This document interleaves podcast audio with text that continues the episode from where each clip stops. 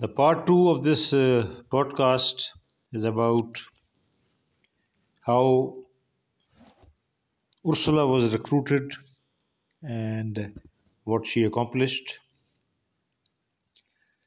It has been uh, assessed that Ursula passed about 570 pages of plans, detailed diagrams, and notes to the Soviet intelligence in two years during her, her association with Fuchs.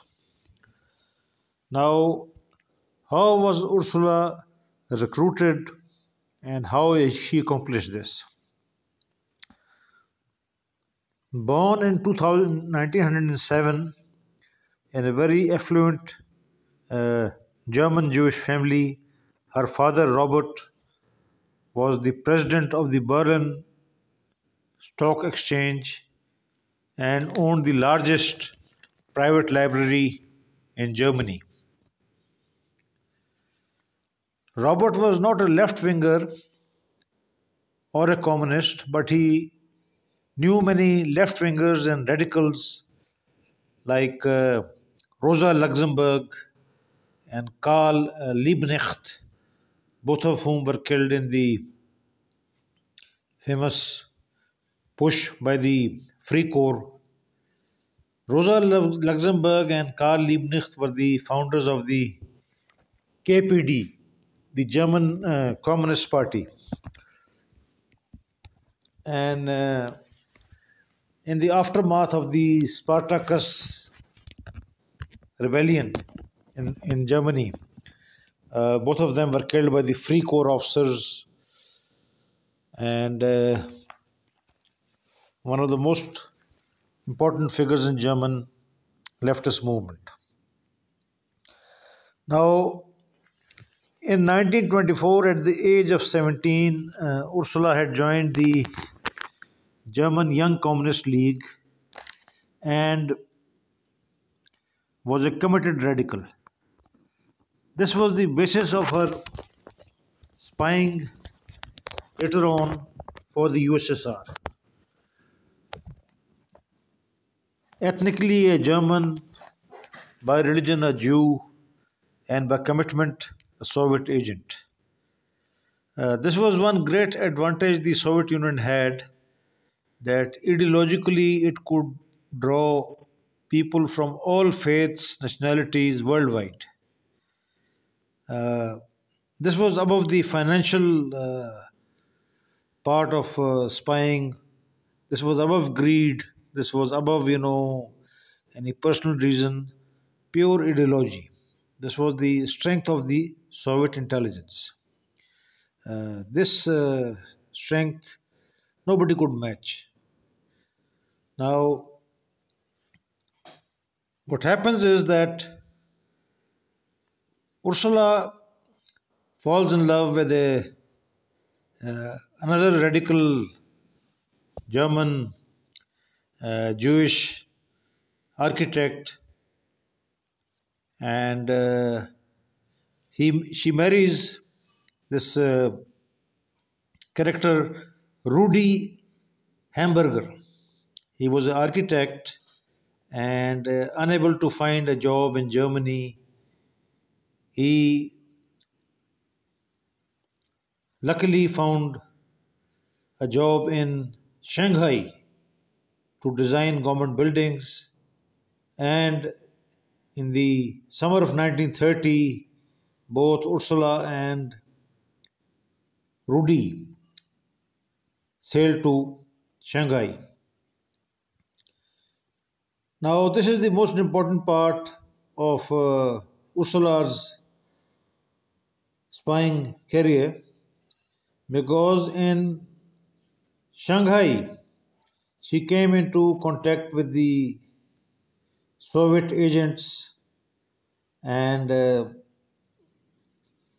it was here that she was recruited by the USSR and uh, she was visited by the famous uh, master spy Richard Sorge. a charismatic German as he was described by Mr. Macintyre in his book, A Great Spy, as is well known. Now, Ursula had become pregnant in Shanghai, and her husband was busy designing, you know, so many things. So, in 1931, in February, Ursula's uh, son Michael was born, and uh, they were living in a very nice villa in Shanghai, and Ursula was a very uh, pleasant, attractive, lovely lady, the wife of a municipal architect, as people knew her, but nobody knew that she was a Soviet secret agent. She also had a sort of a love affair with the famous Sorge, who took her out on a ride on his famous Zündapp K500 motorcycle, and uh, he was quite a character, you know. So it was here in uh, Shanghai that Ursula was given the code name Sonia, which, as uh, Macintyre describes, means dormouse. So, recruited by Sorge, and uh, now you know Ursula is going to achieve great things.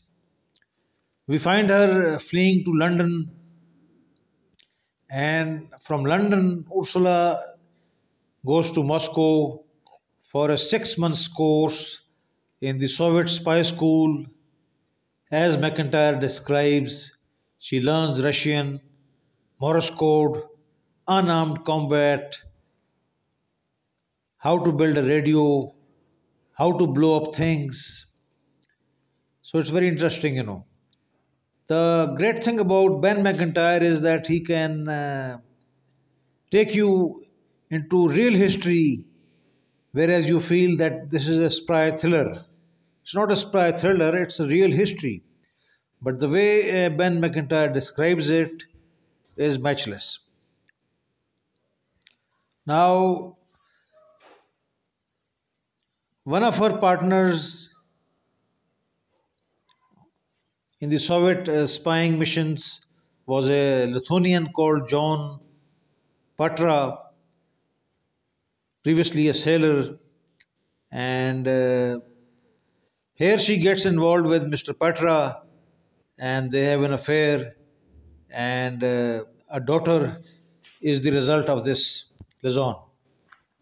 Promiscuous she is, certainly, but a committed spy. So now we move on to other things. Now, finally, uh, she breaks up with the hamburger because uh, you know continuously she is you know finding uh, new things, and her daughter Nina was born in April 1936. At this time, she has moved to Danzig in Poland, and uh, finally, she moves via Switzerland to Britain. But in order to go to Britain, she was uh, forced to marry another leftist, Beurton, so that she could, you know, have the British papers and uh, she could go to Britain. So now we find Ursula in Britain, and this is where she met Mr. Fuchs, the greatest achievement of her life, and the story, as already I have briefly narrated. Uh, by now, she was a senior figure in the Soviet intelligence, having been promoted to the rank of colonel. And as Ben Macintyre describes, she was the senior woman in Soviet military intelligence in about 1943.